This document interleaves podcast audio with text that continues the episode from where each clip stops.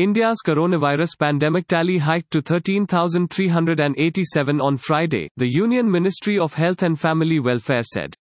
Of these, 11,201 active cases, 1749 individuals have cured and discharged from the hospital. The death toll, on the other hand, has also jumped to 437.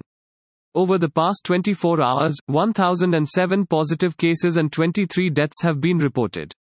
Maharashtra continues worst affected in the coronavirus pandemic. A total of 3,205 have tested positive, and 194 people have died in the state. Delhi comes in second place with 1630 people infected and 38 people have died in the national capital. Tamil Nadu in third place with 1267 positive cases and 15 people have died in the state. Thanks for listening to the latest news Suno. Be sure to visit latestnewsuno.com to discover our fantastic content. Subscribe to our podcast on Spotify, iTunes or Google Podcast. अब news सुनो बस 60 second में